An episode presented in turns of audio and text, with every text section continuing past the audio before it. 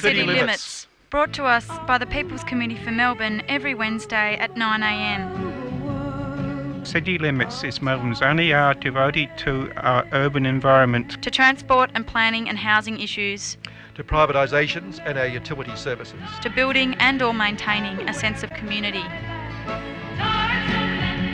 855 on the AM band if we can hear it through the noise and find it through the smog. City Limits.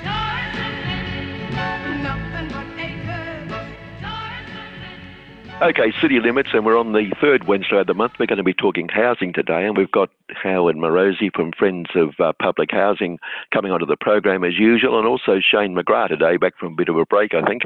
And he, of course, is from the Housing for the Aged Action Group. I'm Kevin Healy. We've got Meg Kimber in there. Um, we've got Karina.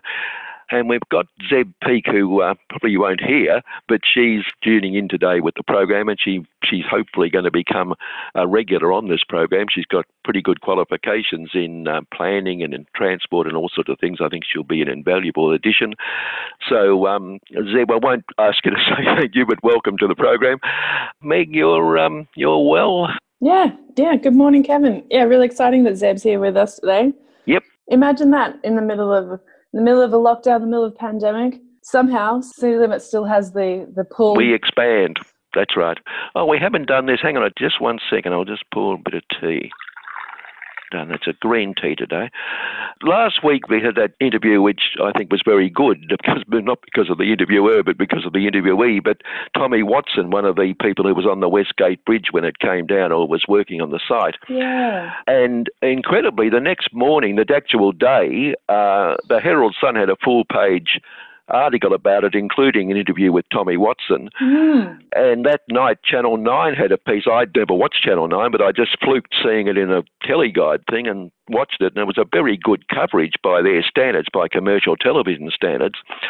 But I was interested in the fact that the Herald Sun, in an editorial the same day, said that this was the start, this was an important point when unions increased their fight for safe working conditions. Now, I think unions have always fought for safe working conditions. I don't think that's absolutely true. Mm. But it's also interesting that the Herald Sun suddenly takes an interest in safe working conditions when, as far as construction workers are concerned and workers generally, if they actually take action over those issues, the Herald Sun attacks them. hmm But I just thought that was definitely worth mentioning. Very interesting. Yeah, yes. Do you think that this has got more coverage this time around than it does other years? oh, it never gets another years, but just this was the 50th anniversary, and that's why. I mean, it, Yeah. Okay. it's it's the fact that it's 50 years. Mm. And and from the last time we had a 50th anniversary, Meg, it's 1970, by the way, is the difference, the time, the date. Thank you. Yep. That's all right. Just thought I'd mention that. but on industrial health and safety, a report came out in the past week that more than because we hear about hospital and medical workers coming down with COVID, but Mm. more than 170 non-clinical workers from hospitals, clinics, and other healthcare settings have been hit by COVID. The previously hidden toll on the wider health system workforce includes 160 cleaners who have been the front line in limiting infections for others in the pandemic, and um, 36 worked in hospitals, 122 were employed in other areas of the healthcare system, and the workplace of two others was not recorded, etc. But these people are thrown into this day after day, and Yeah. you know we hear about health workers generally, but of course it's the other people in the health system, like the cleaners, who are also going to work and copying it because they are going to work. Mm, It's a good point. It's not discussed as much. And the other thing about just not even just the obvious health risk of getting COVID, but also the impact on people's family and personal lives. Because if you're working in an industry that's a high risk place where you're in contact with people who have COVID, then you actually can't just even though we're allowed, most of us here are allowed to go for a walk with a friend, and obviously restrictions are easing, but those restrictions are not going to ease for people who are working in those high risk industries. No, and you've got yeah, you've got to go home to other people who, as you say, you're in that high risk area. In fact, I Yeah. read this week where one one aged care owner is trying to encourage workers to actually stay on site rather than go home. Wow. Um, not sure that's suitable though in terms of their family life, but that's one of the things they're talking about for that very reason. And when they, if they're in a high risk area, then when they go home, they they're spreading it more. They could spread it if they've got it, of course. Yeah. I know some individuals have chosen to do that. You know, Yeah. I don't know any personally, but it's been reported that people have said, I'm going to sleep at the, like at the hospital or something like that rather than go back to family. Yeah, well, it's an ongoing problem, unfortunately. And again, on on health and safety, I found this one interesting because a worker died at a building site at Curtin University in Perth last week, hmm falling through a roof. Show a glass ceiling crashed, and one worker was killed, a couple more injured. But the response from Curtin University was interesting. I thought all they said was the collapse occurred at a building site, and no students or staff were involved in the incident. I thought, well, that's all very Wow. good, but the fact was a, a young a young worker was killed, Yeah. and I would have thought something a little more compassionate than that might have helped. Yes, indeed. And, you know, on the anniversary of the Westgate Bridge collapse, uh, another life lost in, in building is very sad. Well, they keep getting building. Well, we mentioned last week that the, the workers went on strike when they went back eventually. They the boss refused to employ the shop steward, and so they went on strike for nine weeks to get the shop steward reinstated. Well, today they'd all be jailed or fined millions for taking that strike action. We made the point that in many ways industrial relations have gone backwards since then. Yes. But also, this is just an interesting one. Lyell Strambi is the chief executive at Melbourne Airport, and we know, of course, the airports were privatised some years ago by government, and they now rip off big time. But they're pretty upset because obviously the number of passengers going through has dropped dramatically, so their profits have dropped dramatically. But Lyell doesn't care about the profits. He's up. He cares about us. He said. We've heard the messages from government around the country that they want to see Australia celebrate as normal a Christmas as possible, and he's concerned that most Victorians would be unable to see interstate loved ones over the holidays. So that's all he cares about, and nothing to do with his profits at all. That he wants, he wants the government to ease restrictions and allow planes to go back to flying as normal. Yeah. Isn't that sweet? That's lovely of him. What a Yeah. lovely man. Yeah. Lyell. And speaking of lovely men, Alan Jones, the um, Sydney shock jock who recently retired from there, but he's still, of course, on Murdoch's Fox television channel. But I found this one interesting, and we won't say any more than that. But he's he's he's suing the SBS program, The Feed, for defamation. no. Yeah, Alan Jones, he's suing them for defamation. But uh, this is the bit I liked, and we won't comment on it other than say we'll wait for the evidence to be produced in the hearing. But he said they defamed him by portraying him as a racist, a misogynist, a liar, and a pedophile. Hmm. So without saying any more, I think we'll we'll look forward to the hearing and see what comes out. Yeah. That would be really interesting to see. Definitely not going to comment on that. No, we're not. That's all. But just yeah, speaking of Murdoch, have you heard? This is like I just heard this in a word of mouth. Someone was saying something that Murdoch had said that he was uh, not happy with Trump. You- has anyone else heard that, or I'm just making it up? he said he wasn't happy with Trump before supporting Trump. Okay, okay. So it might not translate into actually. Yeah. Yeah, he said, unless it's, this is recently and I missed it, but he, he did say he was opposed to Trump, and then suddenly in the last election, he, or the, the election when Trump got elected, he he switched and and supported him. So Well, it's it's recent. It's in the last three days or so, or the last within the last week. Murdoch predicts landslide Biden victory, which you know predicts or slash engineers, yeah. and the news has come out that the relationship with Trump between Trump and Murdoch has soured. Oh well, maybe he's realised the writing's on the wall and he wants to get in with Biden. Then Could do. I yeah. didn't pick that up, but maybe yeah. Yeah. Well, Kevin Rudd, the only time Labor's won in the last twenty years. That's an exaggeration, but was when Kevin Rudd got the approval, the handshake. That's right, Lord Rupert. Yeah. It's very good. He's a lord. He's an American citizen, and he was born in Australia. We're proud of our son. Yeah. That's right. a man of the man of the universe. Man of the people. A headline last week in the Financial Review I found interesting because I looked at it and thought, oh, that's good. It, it's, it's, the headline is Australia races to resettle refugees. And I thought, what would you think? I would think, oh, that's great. Getting everybody out of detention. Yep. Yep, and into Australia. Yep. Yep, but except that's not the case. We're rushing to move refugees to the US Oh, no. before the election. This was the deal they did with Obama, of course, and which Trump Yeah. was upset about, but they've tended to. However, a lot of refugees have been sent to America, but there's still a hell of a lot. Mm. And they reckon that even if they don't, you know, whatever they're trying to do, there still could be up to 350 people in PNG and on Nauru after this is all sorted out. So we're Yeah. still refusing to bring them to Australia, which is bloody dreadful. Yeah, God, so long. Oh, it's absolutely wrong. And these, look, you know, the 350 people, some of them have been there for years and years. It's just, Yeah. well, it- it's unspeakable. It's outrageous. Well, it's been four years just since that. Well, it must be five or more years since just since that deal was struck.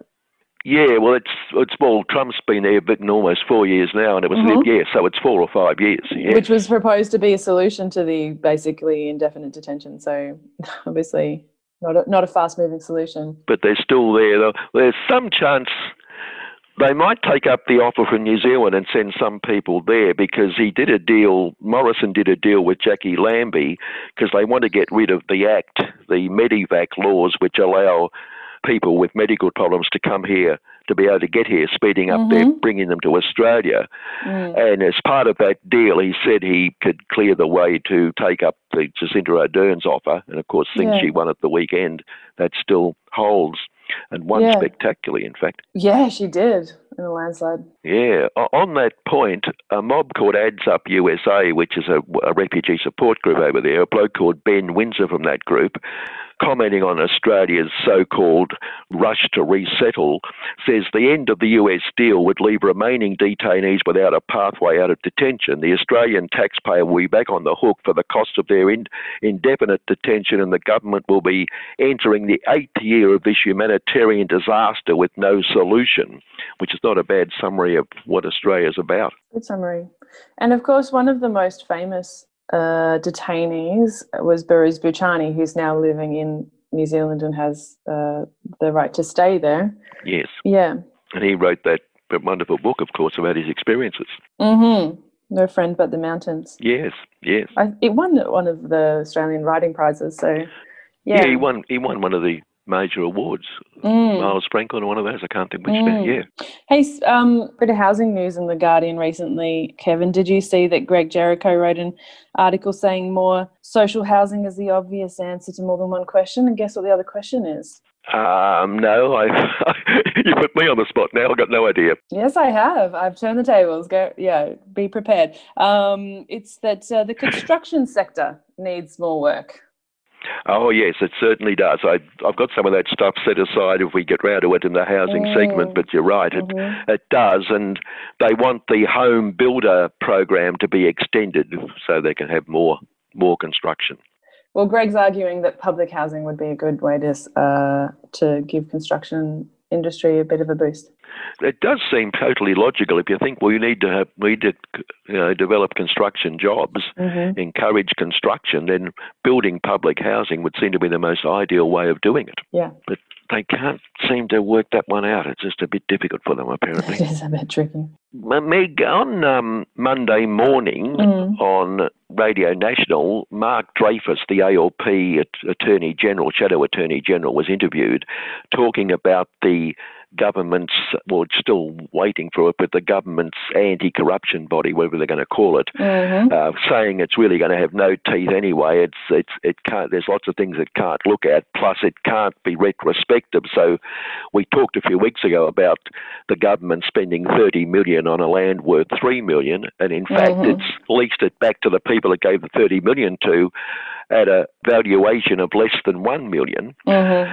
but it couldn't it couldn't even look at that. And in Victoria, the anti-corruption commissioner Robert Redlich is saying he w- he won't be able to do all the work he should do unless the government increases funding for that body here, the the corruption body here in Victoria. So I know you have an interest in these things. So comment on all this stuff. Yeah, the federal the proposal from the federal government about what type type of integrity commission they're going to propose has always been what people call toothless, I guess, like a, a commission without any bite.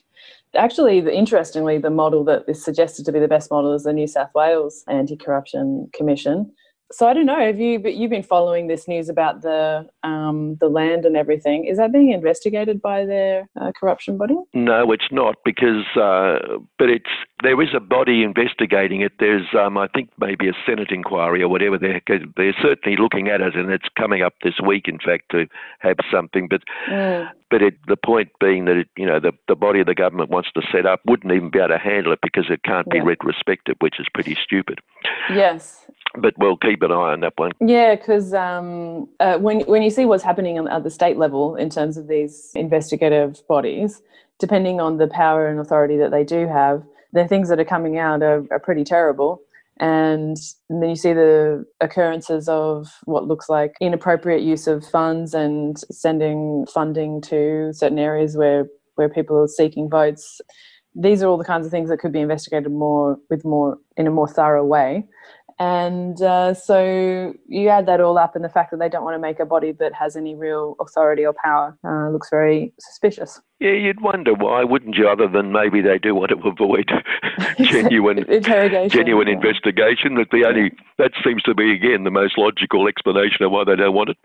Yeah. Uh, or why they want it to, if they have one that can't do much anyway. Yeah. Now, the Commonwealth Bank, this Commonwealth Bank, of course, the Commonwealth in Commonwealth Bank is because it was owned by the Commonwealth. We all owned the bank until it was privatised. But it's now joined the long list of, uh, of companies around the place who've inadvertently underpaid workers. In fact, it's suggested they owe 53 million in underpayments.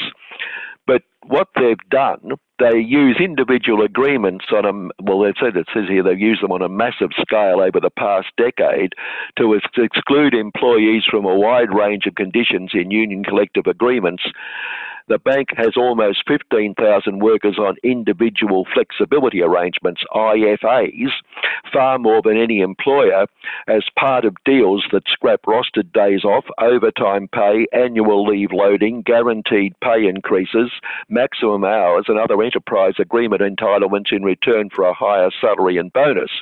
But the bank failed to proper, as usual with these things, the difference, the higher salary and bonus doesn't compensate for all the things you lose in the award. And now that it's been investigated, as I say, they reckon they, they owe workers about 53 million in underpayments.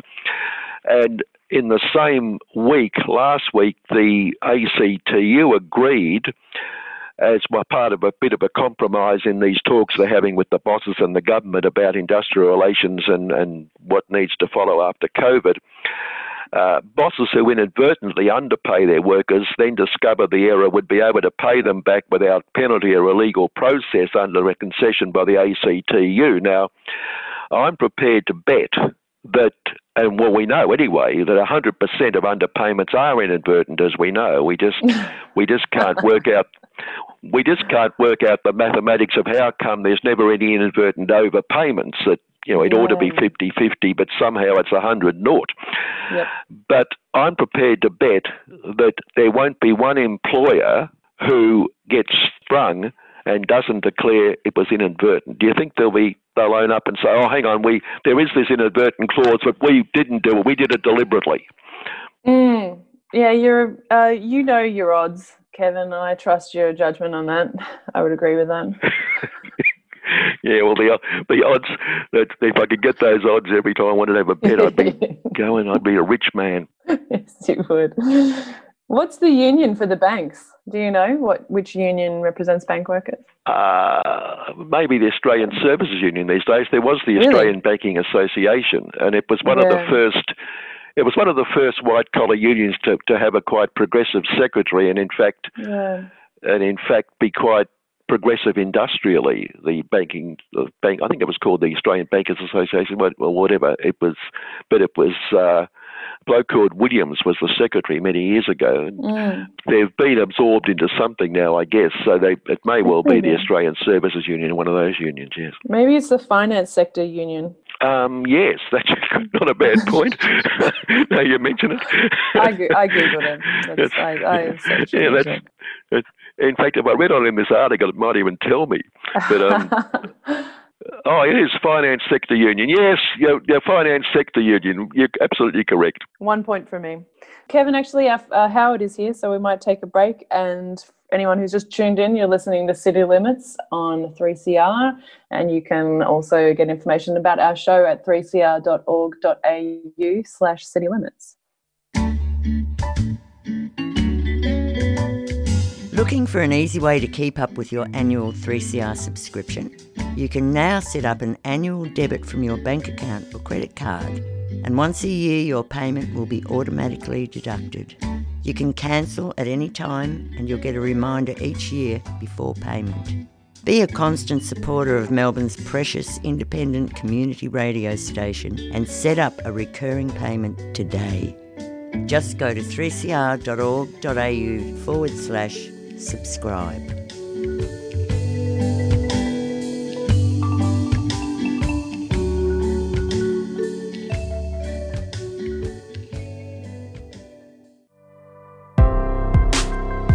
Housing for the Aged Action Group has gone digital to help stop the spread of the coronavirus, but we're still here. If you're over 50 years old and having problems with your housing, we can help. If you're having trouble paying the rent, problems with your retirement village manager, or concerned about your caravan park, give us a call on 1300 765 178. We can also help connect you with aged care services and emergency relief if you need it. Stay safe, everyone.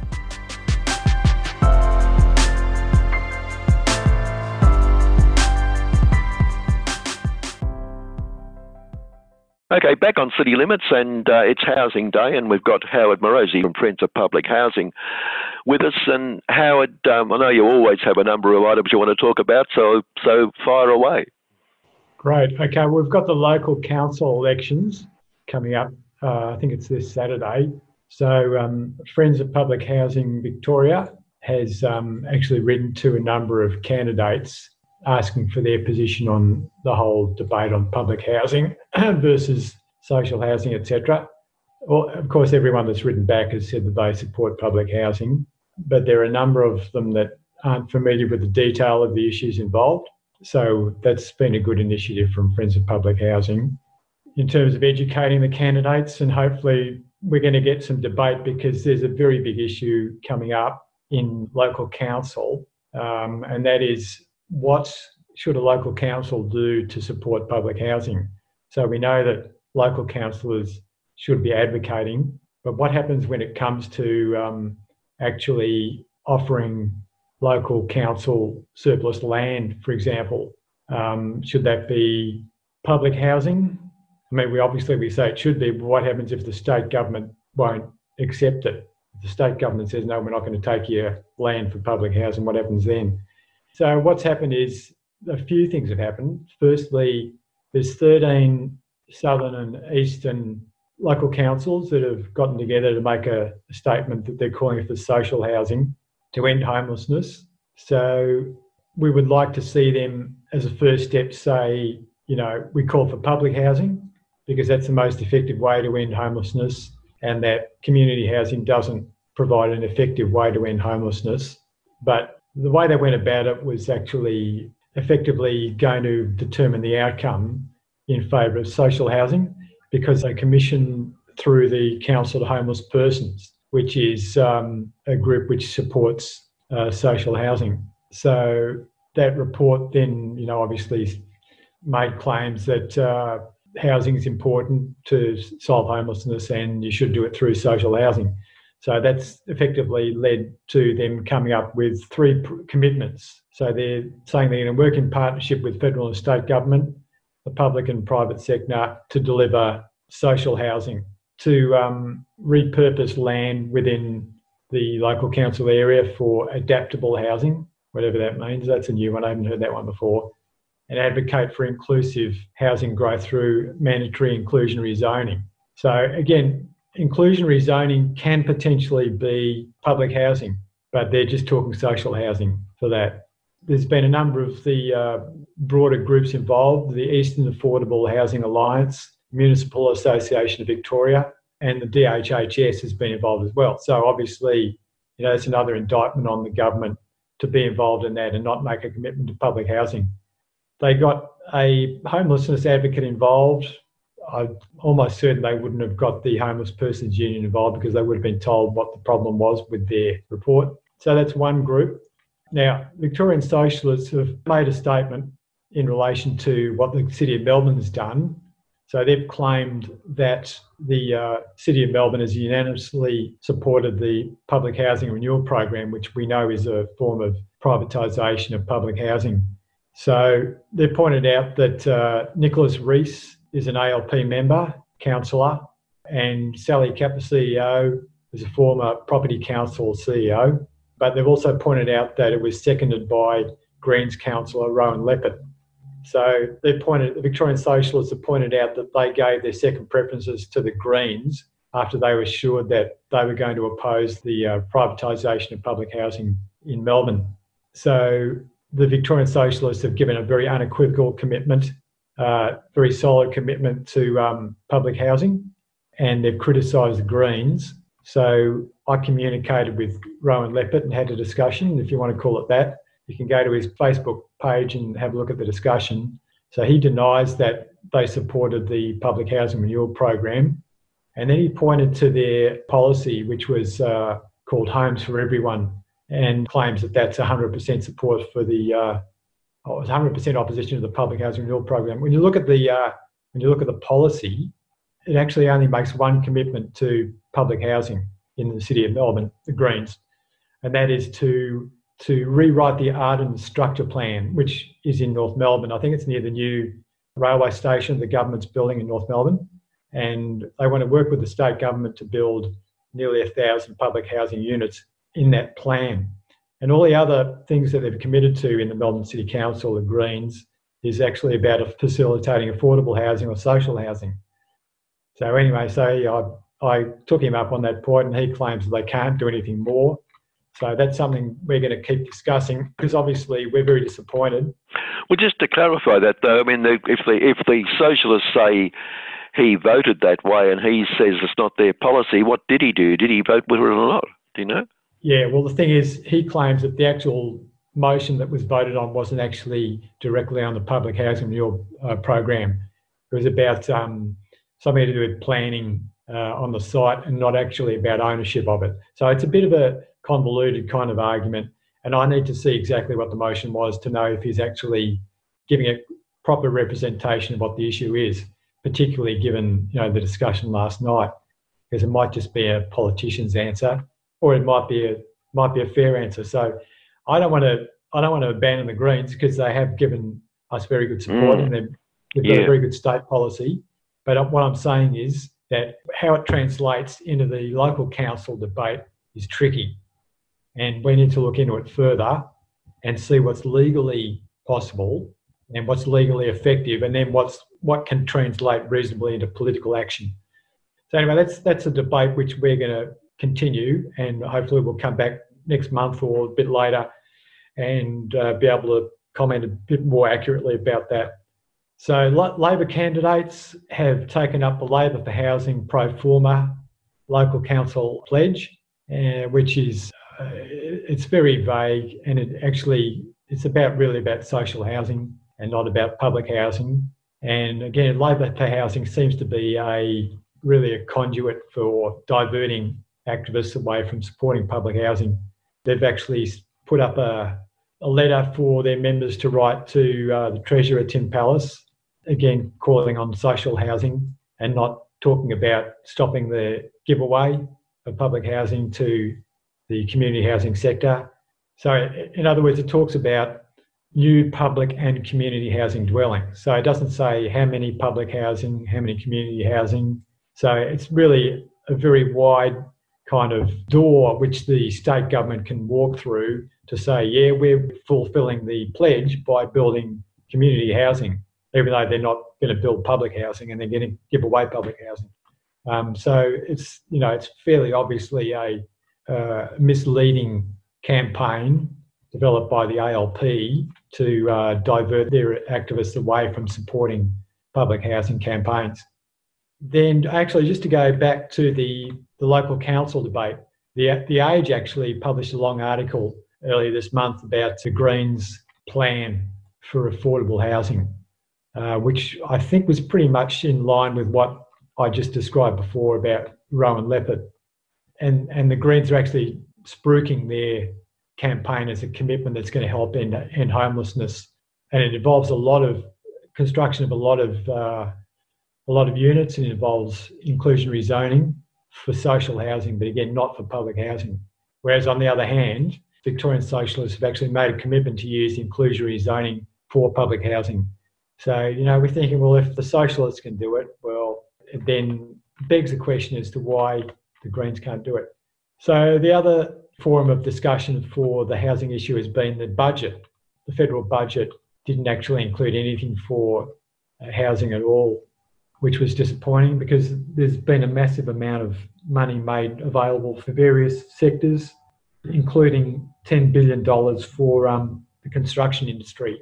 So you would have thought that the federal government could have found a bit of money for public housing. They haven't even provided for social for uh, community housing through the budget. So uh, the Age again has published various articles in response to the um, budget, uh, only talking about affordable housing and social housing, not talking about public housing. They quoted a Melbourne Uni economist, Professor Lisa Cameron, talking about social housing again, another missed opportunity, another academic not talking about public housing. Crikey published an article as well, just talking about social housing in the budget. Uh, Adam Bandt put something on Facebook saying, Where's the commitment to social housing in the budget? Not talking about public housing. So, again, the, the debate seems to be swamped by the use of the word social housing, which reinforces why it's so important for us to uh, keep going back to talk about the actual wording Yeah. uh, and not let the debate get um, carried away Yeah. by the opponents of public housing. Uh, that's a good summary, Howard. So, you, Friends of Public Housing obviously reached out to this. Is initially you were talking about the council elections, and Friends of Public Housing reached out to the different um, groups that are involved. And it sounds like you heard back from the Socialists and the Greens, and you've had a look at the Labor policy. But did Labor actually get back to you about it? And I'm assuming the Liberals didn't. Uh, I don't think the Labor got got back to. I'm not even sure if Friends of Public Housing wrote to Labor. Okay. I think it might have been just a waste of time. Yeah. They might have, but I don't think they've actually had any responses from them. So, and we've also just been joined by Shane McGrath from Housing for the Aged Action Group. Thanks for joining us, Shane. Any comment on what we've been discussing? Uh, thanks for having me. Well, I guess I moved to the city of Melbourne uh, over the last few months, so I was happy to actually be able to cast a vote in, or to hear you talking about the uh, the election. I'll actually be casting a vote in. yeah, I was happy to cast a vote for the Socialists, not only because they have great housing policies, but also because uh, Daniel, who I think is the their candidate for deputy mayor, uh, used to train at my gym, and that was uh, just as important a consideration. Uh, not to be too superficial about these things. You'll have to go to a lot of different gyms to get all the votes. That's right. So if Donald Trump trained at your gym, you'd vote for him, would you, Shane? Or Uh, I would be so happy for the opportunity to go around with Donald Trump, but I don't, don't really see it happening. by the way, Shane McGrath is from the Housing with Age Action Group, and Shane, just any updates you want to give us from um, from your your area? Um, well, I guess one of the things that's happened for us recently is we launched a couple of reports. We hosted the launch of two reports last week about housing issues for older LGBTI people. So that's an area that hadn't really been discussed so much. There is quite a lot of discussion of the kind of disproportionate effects that homelessness and the risk of homelessness has on queer young people in particular. Um, and that's often constructed as if the problem is that families, you know, disown people, as if the problem is about familial rejection and those sorts of issues. Uh, and what we've found is that older LGBTI people also have a higher risk of homelessness than other parts of the community. And so we see that, you know, it's not just about bad families rejecting people. We're actually talking about structural issues. Structural and systemic issues in society make older LGBTI people also uh, less likely to be securely housed. And I mean, I guess to an extent that's obvious when you think about you know, one of the main ways that people can be securely housed in their older age is to have bought a home. And of course, buying a home is very closely linked to, to marriage um, historically in Australia, which of course was not available to many of us uh, until quite recently. So, yeah, some of that research I, I think has been really interesting and important um, and definitely like suggests some, some directions for more work. Yeah. Well, on that matter, Molly Hadfield, who died a few years ago, of course, but a great activist with the Housing with Age Action Group, she alerted us some years ago, and we did an interview on this program about it, that a lot of aged care facilities were being quite homophobic and not allowing same sex relationships either to develop or to, to live in the same room in a lot of those facilities. And we did an interview about that at the time. Has that situation improved over the years? Like it's definitely improved, but it's still a big issue. So there are, uh, you know, forms of accreditation and protocols and things like that for aged care facilities to ensure that they are like safer environments for older LGBTI people.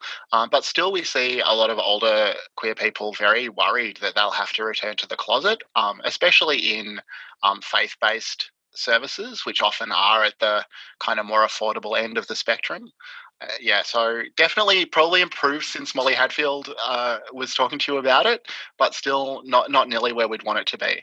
Yeah, it's well, it's amazing in in, in today's age. You'd think, you know, for Christ's sake, uh, there wouldn't be a problem, but obviously there is. Yeah on those on reports, there was also a report in the last week or so from um, AHURI, the Australian Housing and Urban Research Institute, about the renting situation generally. Um, any comment on that report from either of you? You have to have uh, given me some advance notice for this one, I think. oh, right. Classic move. yeah, Kevin, I haven't seen the report either, but I'd be interested because AHURI does, although they have supported really community housing over public housing. They do provide pretty valuable data, and I've actually referred to them quite a few times. So I wouldn't mind seeing that report. I'll look it up and maybe we'll get back to it next time. But there have, has been a lot of reports about the renting situation. One of the interesting things was the um, situation in regional Victoria. So the Council of the Homeless Persons had a look at the uh, Victorian government data and did a report on the situation in regional Victoria.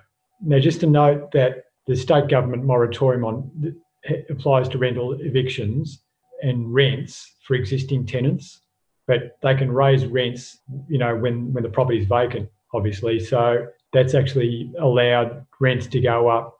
People are looking for a place to rent, so they'll they'll find you know if there's a sufficient demand, uh, and that's actually what's happened in a lot of regional Victoria.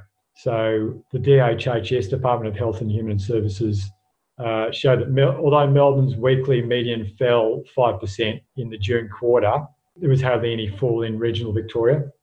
And in the year to June, uh, median weekly rent increased by about 3% to $330 in regional Victoria, while it fell 4% in Melbourne to $400. So there's not actually such a big gap anymore between rent in Melbourne and regional Victoria.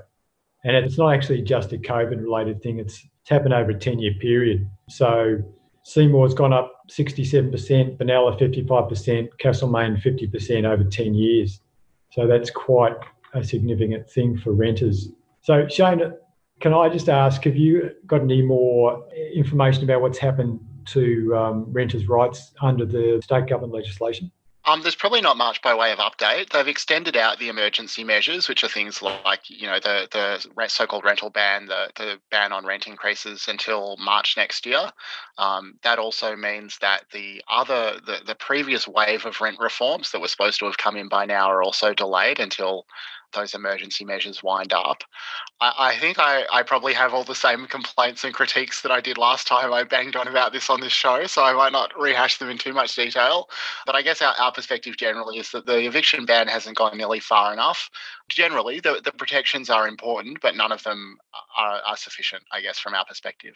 The changes that were going to be made to the Residential Tenancies Act were long overdue, from my understanding, because the, the Act had been in place for a decade or something. Correct me if I'm wrong. Uh, from 97, I think, yeah. Right. Oh, so really long time. And then they were meant to go into effect from July this year, and they've been pushed back. That's right. They'll push back until the first of next year, and then maybe push back a little bit again but they've got these emergency measures in place. But it seems like these measures that they were going to make were already so far overdue and are now being pushed back even further.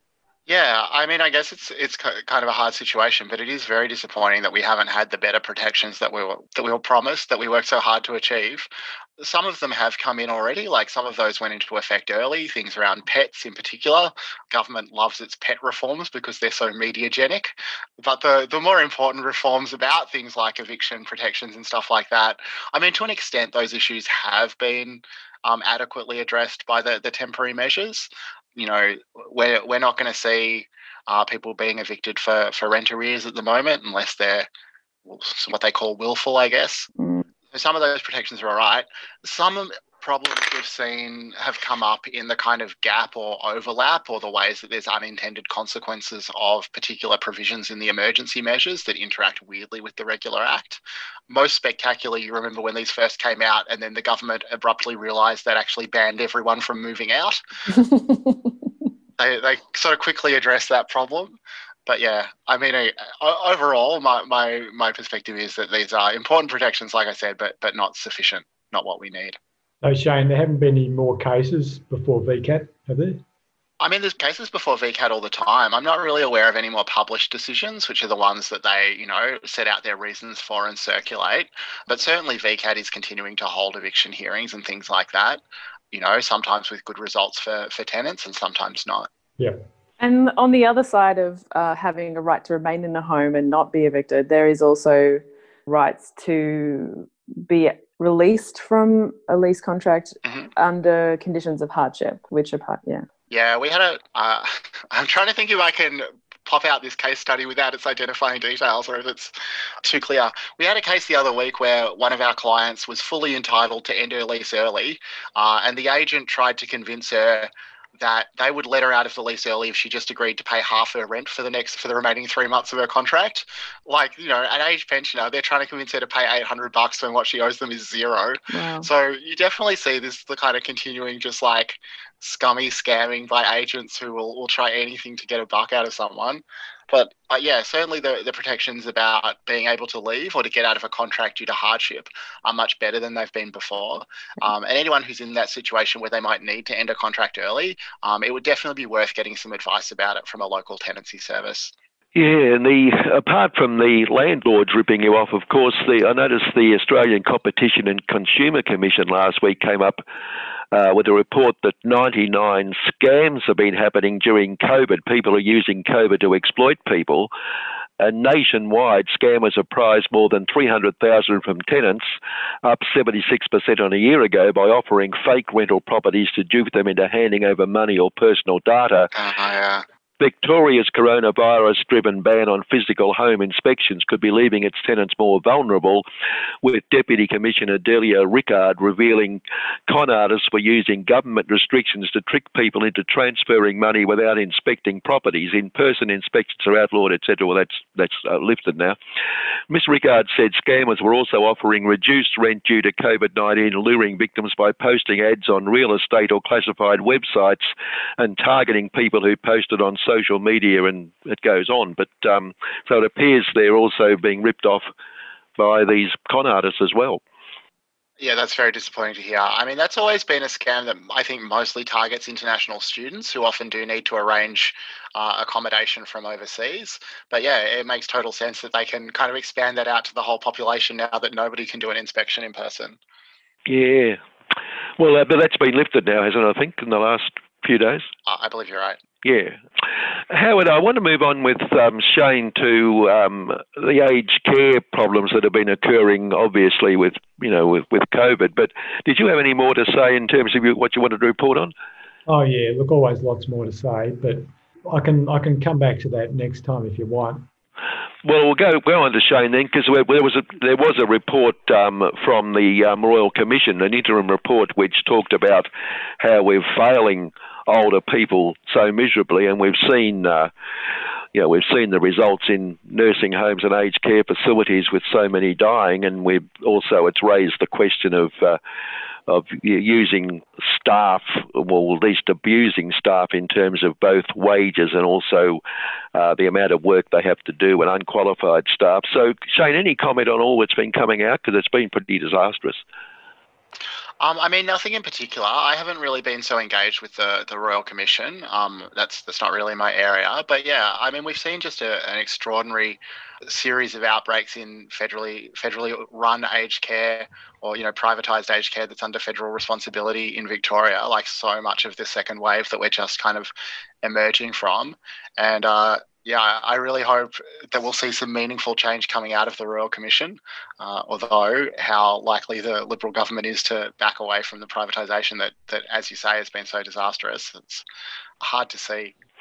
Yeah, well, it's it's just I mean the numbers of people. There's hundreds of uh, older people who've died unnecessarily, um, and it does come down again to unfortunately to privatisation. It does seem that in state-run facilities the incidents of COVID and, and the deaths and, uh, have been much much less indeed. Mm. And similarly to the situation with uh, security guards, both industries are a space that, because of privatisation and the pressures that organisations put on their staff, are often employing people who might have English as a second language, might not have been receiving the appropriate training that they should. So, this is really, uh, like you said at the top of the show, Kevin, talking about frontline workers, and we have to include in that workers in the security industry and workers in, in cleaning and working in workers in aged care because the pressures on those workers are, are enormous, especially due to burnout rates already pre pre COVID.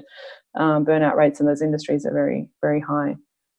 Yeah, I mean, it connected, of course, to, to, insecure work and, and low wages that have forced people to take multiple jobs across multiple sites, so yeah. that infections spread more more rapidly. That's right. And you know, and, on the on the other hand, so sorry, we're deviating now pretty hard from the the housing topic, but also the intense criminalisation that's been the Andrews government's answer to, to everything to do with COVID. That's made people even more reluctant in, in many cases to acknowledge that they've had to keep going to work. Mm. You know, if you're a if you're a worker in a public housing tower and you get tested for COVID and you know come out positive uh, like there's this evidence that there's a real chance that the police will occupy your block and lock all your neighbors in their rooms the the intense and brutal police responses to everything the huge fines have been such a disincentive for honest and, and accurate reporting that's so important as a public health measure Yes, and on that question of, of staff, uh, qualified, unqualified, etc., in um, nursing homes, an aged care nurse who wished to remain anonymous said where she worked, there was just one assistant in, in nursing in charge of 40 high need residents at night. The only other worker was a registered nurse who was in charge of 100 high need residents.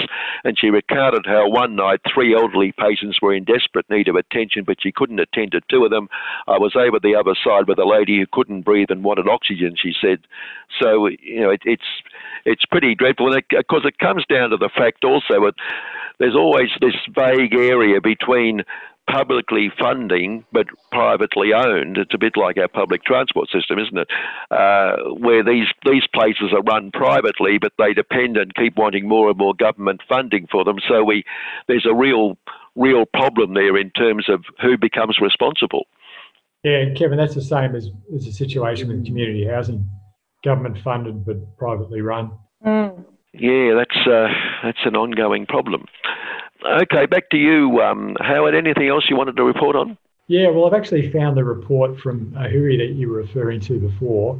I've had a quick look through it, and um, it does make a, a, lot of interesting observations about renter situations. So, the main observation that they've found is that 40% of tenants can't afford essentials after paying rent uh, because of their reduction in income during COVID, uh, which actually surprises me because of the extent of availability of um, JobKeeper and JobSeeker. But there are gaps to JobKeeper and JobSeeker, and you know, in relation to casual workers. So that might be where um, a lot of the poverties come in.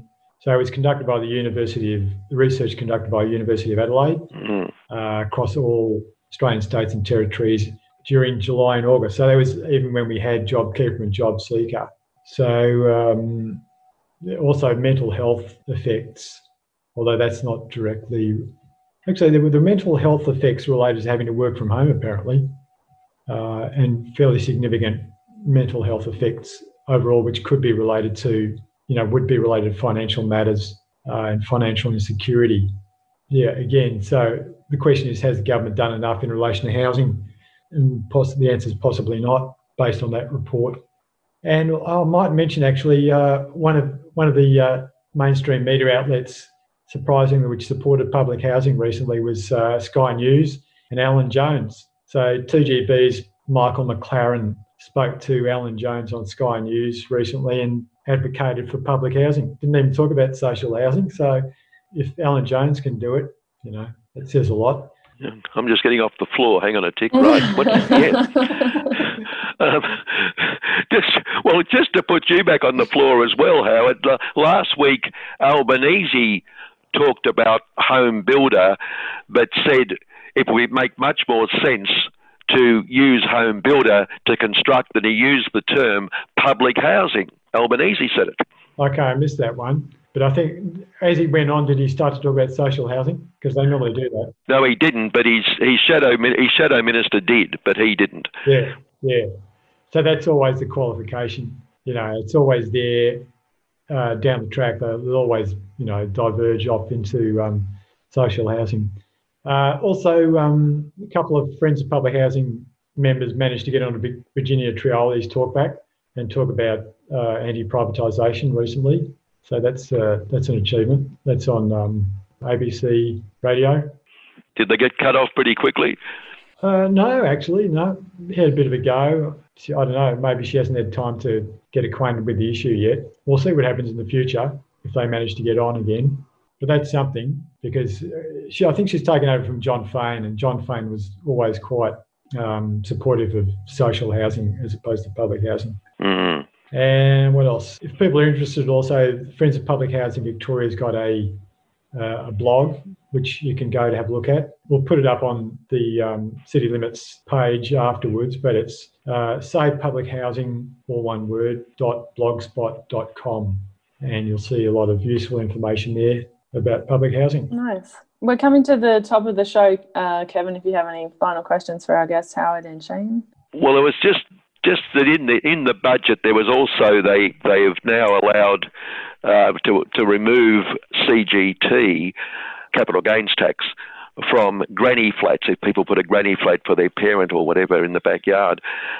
And perhaps we can get back to that next month with Shane because it it's uh, one of the arguments was that if if people don't go through the proper processes for it, it can lead to exploitation of older people and uh, and old and aged abuse. Um, but Shane, we haven't really have running out of time to talk about that, but it's still an issue, I, I guess, in a lot of areas. Oh, 100%. We'd, we'd be very worried if uh, people are going to be incentivized economically to, to host uh, elderly relatives, uh, older relatives who, you know, may not have really secure rights at all in that situation, uh, maybe exactly as you say, very exposed to, to abuse. Yeah, well, it's something. Perhaps we can look at that next month because it's an ongoing, uh, another ongoing problem, unfortunately.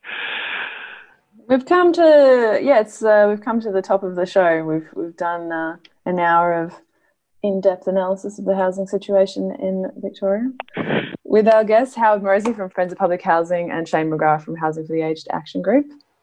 Thanks for being here, guys. Thanks for having us. That's right. Thanks to both of you, and um, and Zeb, who didn't say a word, but Zeb, um, welcome to the program, and we'll uh, and, and and Meg, next week's a fourth Wednesday. I, I, can't remember what we've got on next week, but if you can remember what we're having next week, I can't. It's yeah, I don't think you can remember because we haven't planned anything, but we'll we'll get something together. Right, that that would explain why I couldn't remember what we had because I haven't got anything. Meg, thanks, thank Karina for once again doing a fabulous job keeping us on air what people might not know about Karina is that she does hours and hours of work apart from this one hour of listening to us just chat. And we were really grateful, Karina. Thank you so much. Here, here. Kevin, should, should we be wishing you uh, best of luck for Saturday? Uh, yeah, right.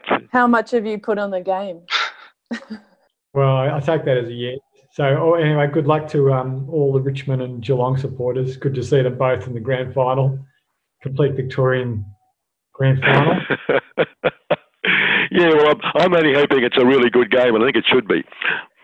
Yeah, you've been spoiled. You've already got two, but also Geelong's won three in the last ten years anyway. So. But I, I abandoned Richmond many years ago when they supported apartheid. I really I didn't know that. Mm.